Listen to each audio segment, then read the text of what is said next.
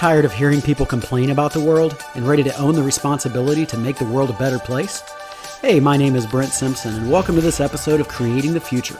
I believe that within each of us is a yearning to make the world a better place. So let's work together and make that desire a reality. My hope is that today's conversation inspires you as you endeavor to create the future.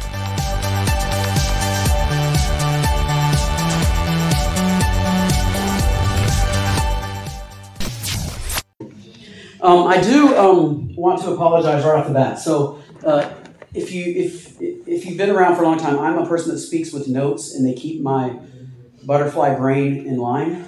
Um, I purposely didn't have much notes. I did write some stuff down and stuck in the Bible, but it's, it's really I just want to tell a story, and um, when you tell a story, you don't always need notes, and I want to make some biblical applications and just share. so I run at a high speed. Somebody jokingly said something about it a few minutes ago in here when we were just kind of walking around talking, but I run at a speed that's that's um, not always normal and it's usually not healthy.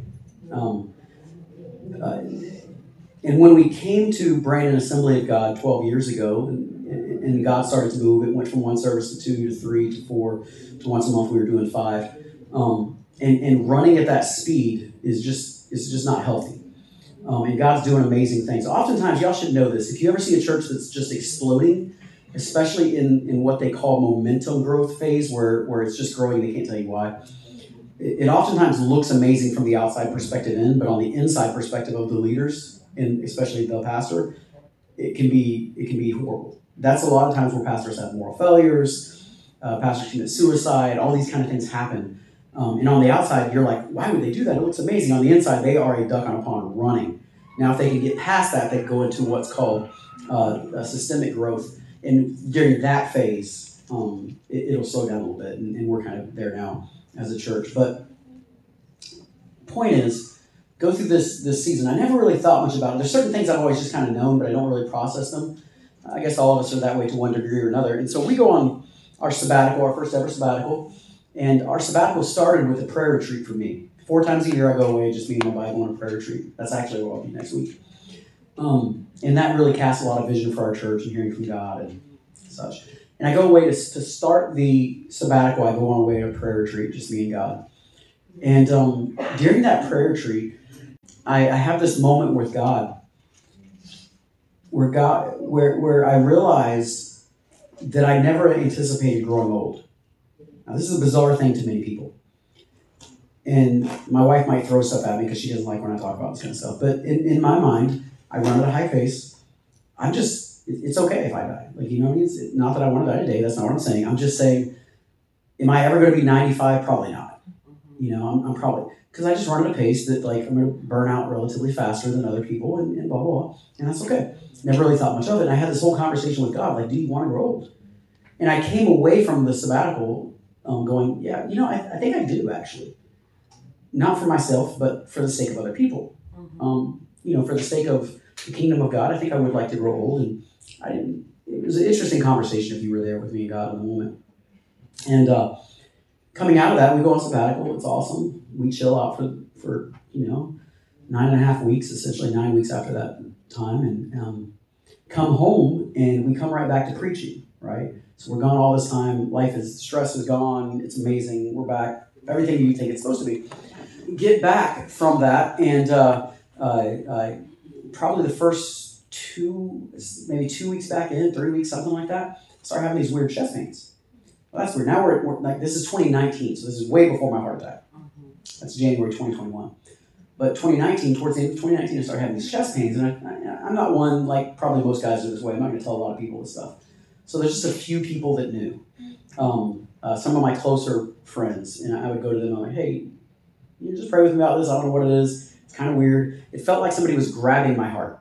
It, it felt like, and um, the first time it happened was a Sunday morning. I'm preaching, and I'm feeling this happening as I'm preaching. You, again, you never know, but that's what's going on in my mind.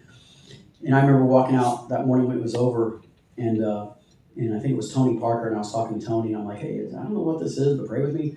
Because it's my heart, it's like, should I have this checked out? It's not like it's a twitch in my arm, you know, it's like, it's my heart. Long story short, that started the process of going to doctor after doctor after doctor, trying to figure out what's going on.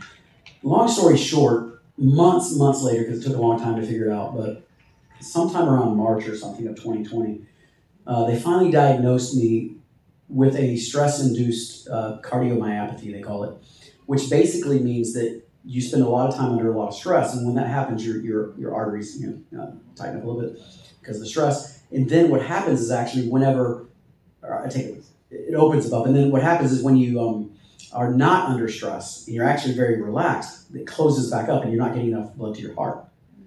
So it's a weird thing that your heart hurts when you're not stressed. Mm-hmm. Yeah. So it's that, that's part of the weirdness of all this going on. You know, Ada's walking me through it and all that at the time too, and so.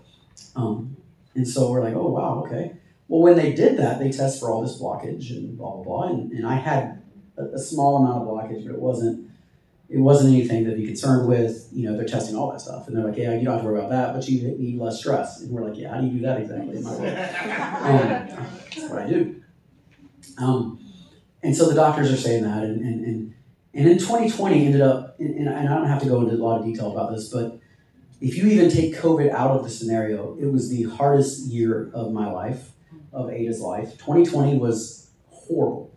We fought all kinds of personal things, not like in our marriage. In fact, we came. I came out of 2020. I think she would agree. Going, our marriage is strong, and we proved it by 2020. Yeah. Fought things with with just family things all around. It was it was that alone, and then you had COVID on top of it, and leading the church through COVID. There was a lot going on behind the scenes that we never talked about in the church for obvious reasons It just wasn't anybody's business. Um, so during all that, I'm having these hard computations at the same time and trying not to be stressed in this extra stressful situation. Mm-hmm. Uh, and so uh, they, they gave me um, nitroglycerin pills uh, for that. So fast forward, 2020, stressful year. We finally break out of 2020. I'm a huge college football fan. Um, Alabama and Florida State are my two kind of favorite teams, and Alabama's in the national championship on a Monday because that happens pretty much every year. And um, the Sunday prior to that, Sunday morning, or actually really going all the way to Saturday, I started feeling the same kind of thing in my chest, but it was different. But I assumed it's the same stuff, right? Whatever. This has been on and off, on and off, on and off. It was just, you almost kind of get used to it. Um, and so Sunday morning, it actually was fairly strong Sunday morning. I'm preaching, which is now my claim to fame that I preach having a heart attack. Paul can be like, I got stoned for Jesus. I'm like, I preach having a heart attack. That,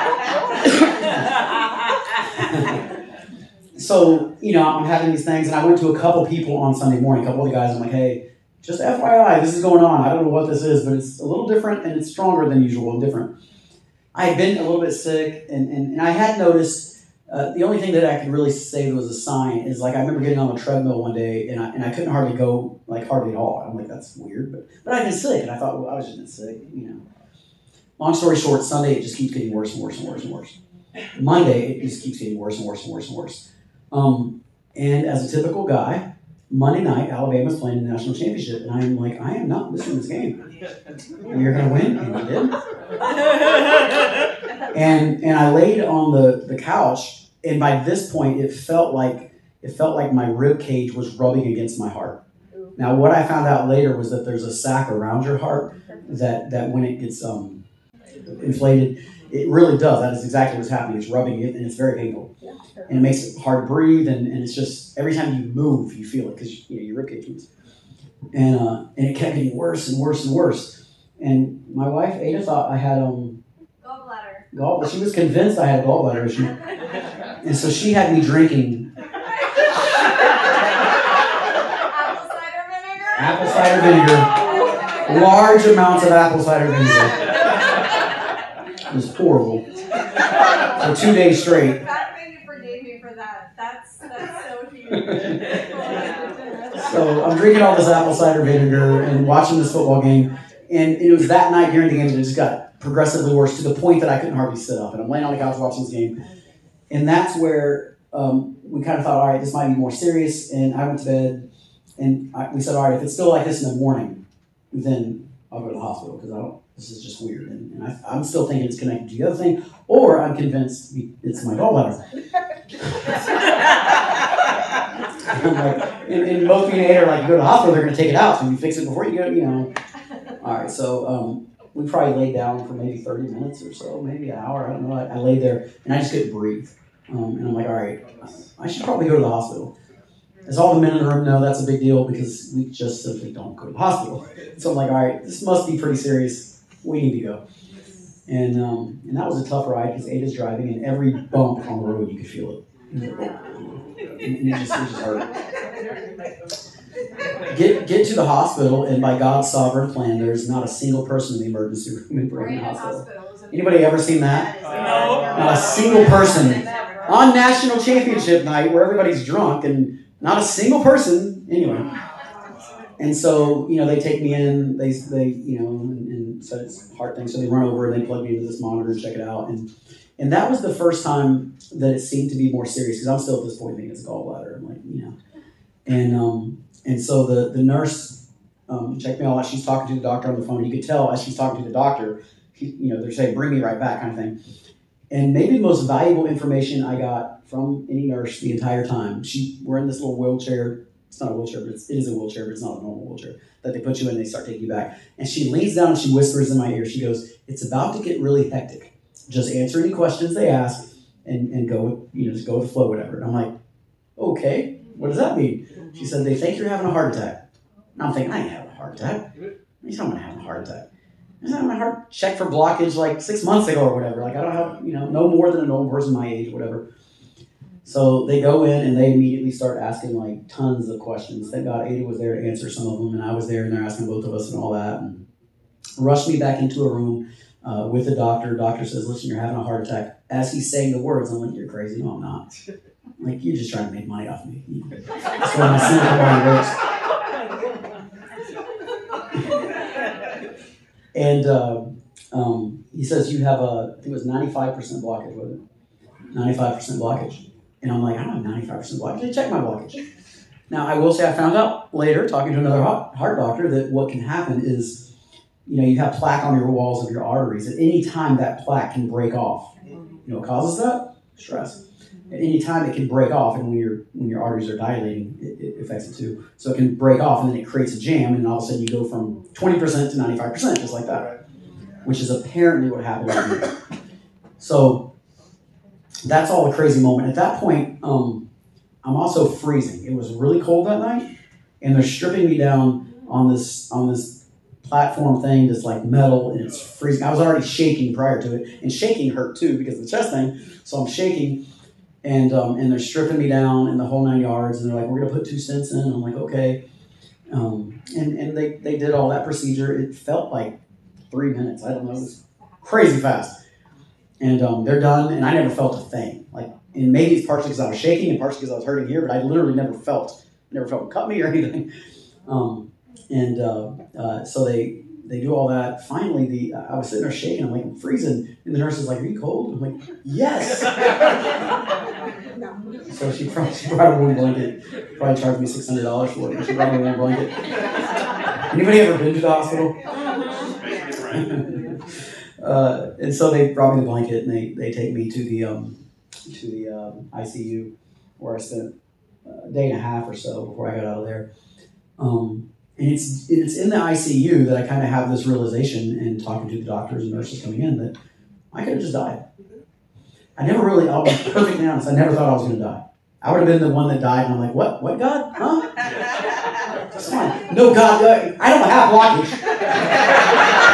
the doctor told me. All in the room. That's what we. So I never really, in the moment, thought I was going to die. I, literally, when he's telling me I got 95% blockage, my mind is thinking, you're lying. No, I don't. But you're the doctor, so what can I argue with you? You know. and it's during those moments uh, in the hospital that that I'm laying there and it starts coming this realization, well, I could have just. This is where the story is probably different than what most people expect. Because I'm, I'm laying there in the hospital bed, and over and over and over, I kept hearing this verse in my head. Can turn there if you want. It's Philippians chapter 1. Philippians 1, beginning in verse 21, we'll read to 25. It's really the first verse that kept going through my head. More than likely, if you've been around church long, you know this verse. But Paul's writing, he's, he's writing from a, a Roman jail, more than likely. He doesn't know if he's going to survive this time. He's already been stoned to death once before, and they brought him back to life. He's already been persecuted repeatedly. He just doesn't know what the future holds for him. And so he's writing to this church in Philippi, and it's out of that mindset that he says, verse 21 For to me, to live is Christ, and to die is gain. For to me, to live is Christ, and to die is gain. If I'm going to go on living in the body, this will mean fruitful labor for me. Yet what shall I choose? I do not know. Think about that. I am torn between the two. Huh. I desire to depart and be with Christ, which is better by far. But it is more necessary for you that I remain in the body. Convinced of this, I know that I will remain and I will continue with all of you for your progress and joy in the faith. You can keep reading, but I'll stop there. I, I want to turn this into something because I, I, don't want to sound hyper spiritual because I'm, I'm really not. Ada is the spiritual one. But laying in that room, knowing I could have just died, knowing it's still at that point I'm in ICU, it's still relatively serious. You know seeing how everything went. Okay, if I go to heaven, go to heaven. And that's such a different perspective than what we have most of the time as Americans. I'll be really, really honest. What affected me the most is when Ada said that the boys were crying when they found out I had a heart attack, my sons. If you know Ty, Ty doesn't cry anything. Ty's a man's man, John Wayne, he, you know, tough guy, you know, And she said, you know, Ty, don't like to cry. Sorry. That affected me because I thought, okay, I don't want to be selfish, but so this is affecting them. But as far as I'm concerned, to live is Christ, to die is gain. And we find ourselves in these, these pathways. And, and Paul says this thing, saying, if I stay, it's for fruitful labor. In other words, if I stay, it's not for me any longer. It's always for you, which is what he continues on saying right here. If I, it's better for you if I say, Right? This, and that's not me saying, that's Paul saying. I'm not quite that arrogant. and coming out of that, I had, you know, obviously time off, and they wouldn't let me come to work. Um, and so I had all this time, and I'm processing it. That, that, verse just over and over and over: to live is Christ, to die is gain. To live is Christ, to die is gain. And I came to this realization that was probably there prior, but I had never mentally processed it. That I have accomplished far more, accomplished might not be the right word, I've done far more than most people ever do in their lifetime. I don't say that with arrogance, but through the Lord's blessing, I have ministered in dozens and dozens and dozens of countries. Ralph's probably been with me a dozen of them, close. But through God's grace, I've, I've led people to Jesus on five of the seven continents. I've written books. I've earned degrees. I have loved one woman with all of my heart. I have, you know, helped create these amazing kids that, yeah, they need me, but I think they're capable of surviving without me. You know, um, I've, I've led a ministry that's grown and blossomed and, and, been beautiful, and I've empowered so many. And this is not me being prideful. I'm just saying this is what's going through my head. I've empowered so many other churches and helped so many churches, and so many ministers are in ministry today because I either empowered them in the beginning or I kept them when they would have quit or things. And that's not pride. That's just it's just the truth. I still do. I did it today for hours today. It's, it's what I do, and and so I'm I'm, I'm like I've kind of done more than most people were doing their whole life. God has blessed me in this tremendous way what else do I have to live for? Like people tend to think, oh, I want to do this or I want to do that. Or it's like, you know, what's the country song? Live like you're dying. You know, go ride a bull, go whatever. And that people tend to think that way. But I'm like, anything that I would have ever said I wanted to do, I've, I've, done. Mm-hmm. And there was a time in my life where if I was invited to minister in, I don't know, Cuba, then I if I'm being honest, I would have said yes, and it would have been for the glory of God. But there was also a part of me that's like, that's so cool. I get to go to Cuba. I'm going to go to Cuba. When you've traveled the world, all of a sudden you start being like, I don't really care about going to another country. As cool as the country might be, it's kind of fun to see the experience, but I don't. So it's like, I, I don't, you know. And so what begins to happen is you're truly not living for yourself. There was a part of you that, yeah, you did ministry, but it was also just fun. It's like cool to go to these places and experience this. And, but then there comes this maturity that comes and goes, all right, I don't have to ever do that again. It's about the people. It's about the ministry. It's about fruitful labor. Isn't that what Paul said? And so that my life is no longer about me.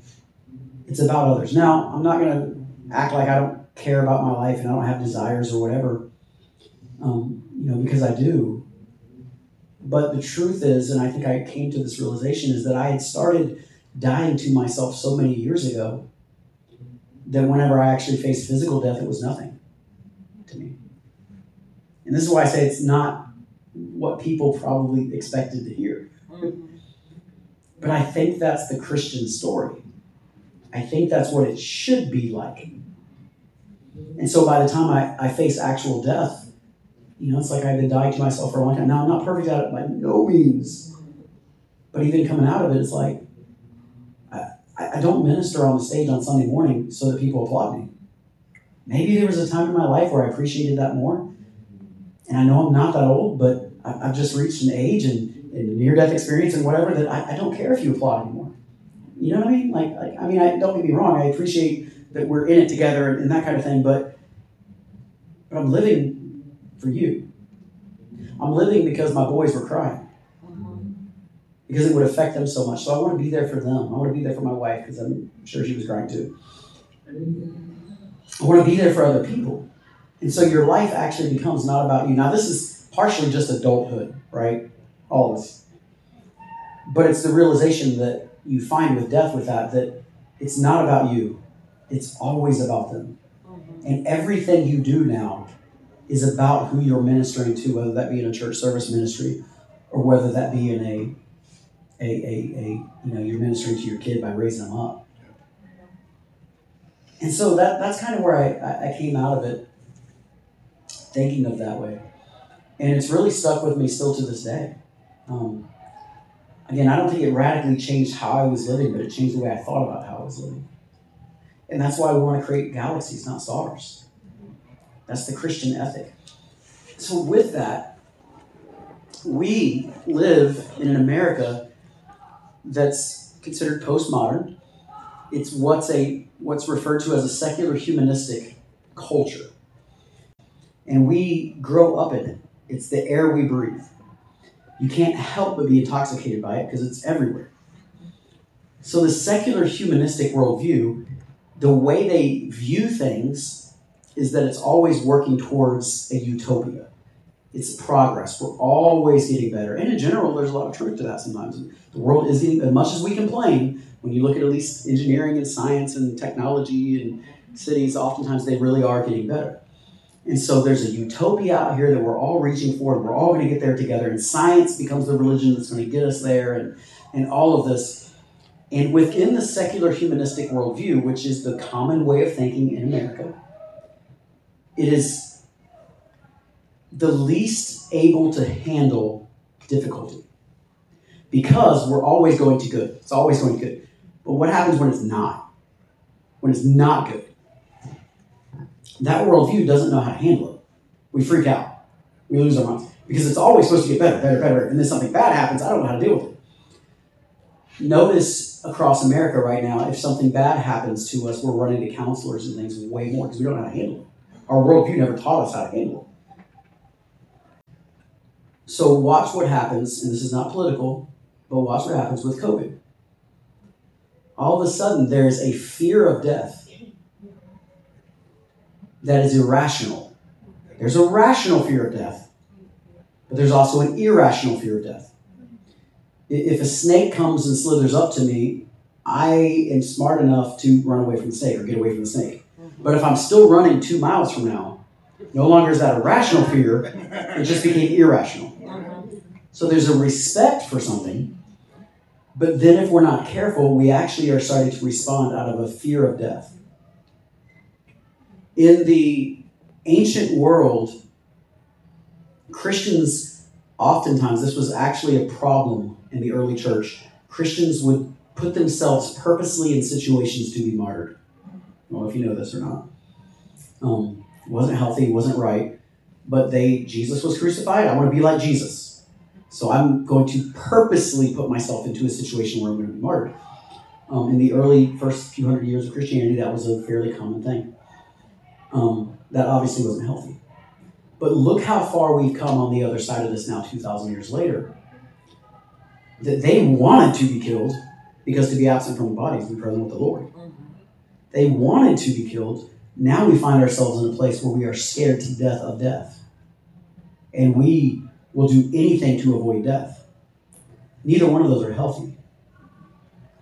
And yet, Christians are typically responding the same way as unbelievers with this stuff.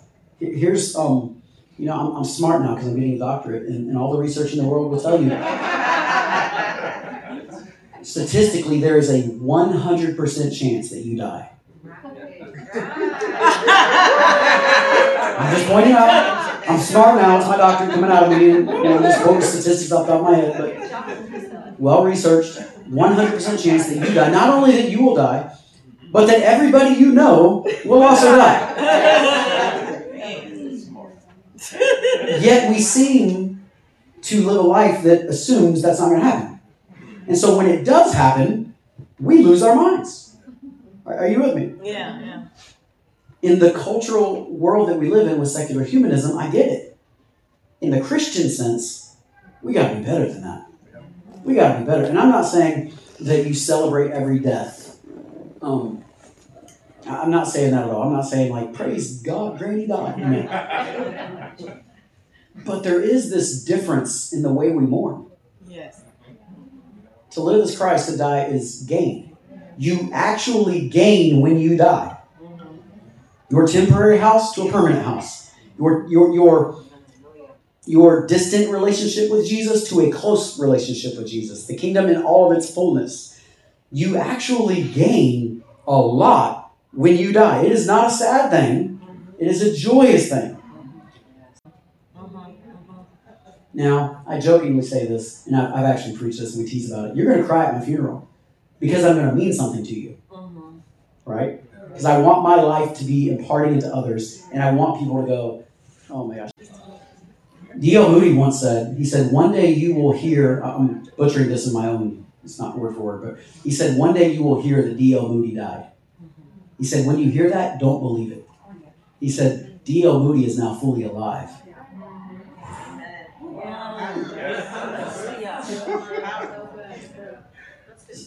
So. We, we've got to be people that while we might mourn for a moment, because we will miss them physically for a season, mm-hmm. that we actually see the beauty of heaven. And what happens is, you know, back in the day, if you're older, you remember we used to sing all those hymns about heaven. Mm-hmm. Some glad morning uh, all these hymns. I got a mansion just over the hilltop. Like there was, there were a million hymns about heaven. You know why? Because when life is hard, you look forward to heaven. And for many in that generation, and the hymn writers, life was hard. So you're looking forward to heaven. You're singing about it. What's happened is life got good. It got easy. It got nice. And now all of a sudden, when life is good, I don't look forward to heaven because I enjoy life. And what happens is we start to love life more than we love heaven. And we just have to be so careful of this. Because as Christians, this is one of the areas that we should stand out like a city on a hill. We should shine a light that when everybody else is in fear of death, we are not in fear of death. Amen. Amen. It might be natural to fear dying, but as a Christian, it's not natural to fear death. It's actually something, believe it or not, that we can look forward to. Again, not that we're suicidal, we're not all trying to die. Don't purposely put yourself in a position to be martyred. That's not. But to be absent with the body, is to be present with the Lord. To live as Christ and to die is gain. And as long as I'm on this earth, I am going to be investing in other people because my life is already dead. And I'm living for other people and for and if we can get that right in this moment of COVID across the United States, we will stand out. It will be beautiful. And by and large, it doesn't look like the church gets it right. We've forgotten that heaven is a real place. That's right. But that's kind of what I that that was my story. That's what I got out of my heart attack.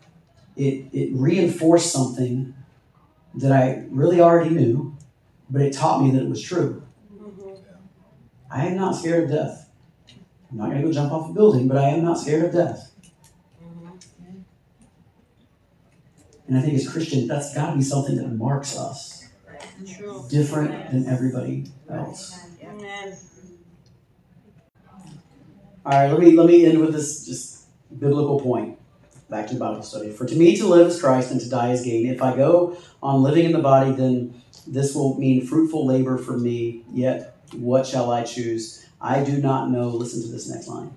I am torn between the two. I am torn between the two. Here's what I believe every one of us as Christians should live in a tension between the two.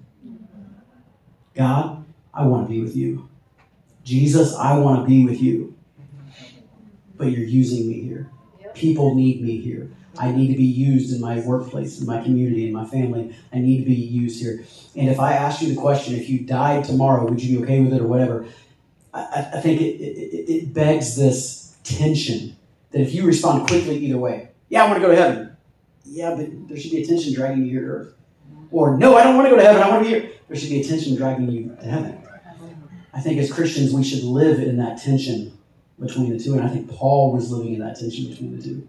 That I eagerly desire to go to heaven, but I know God is using me here on earth, and I want to stay here for your benefit. Whoever that your is, for your benefit. But don't miss me so much when I'm gone because you'll see me before we know it. Amen. All right, let's pray. Jesus, God, I pray that, especially in this time and season in America, Lord, that we would stand out like a city on a hill because we are not frantic, we are not fearful, we are wise, and we want to make smart decisions and take care of our neighbor and all of that. But we will not walk in fear of death. We will walk in a longing for heaven, a desire for your presence, a desire for more of you. And I pray that every one of us would live in that tension between longing for heaven and also longing to be used by you here on earth in fruitful ministry.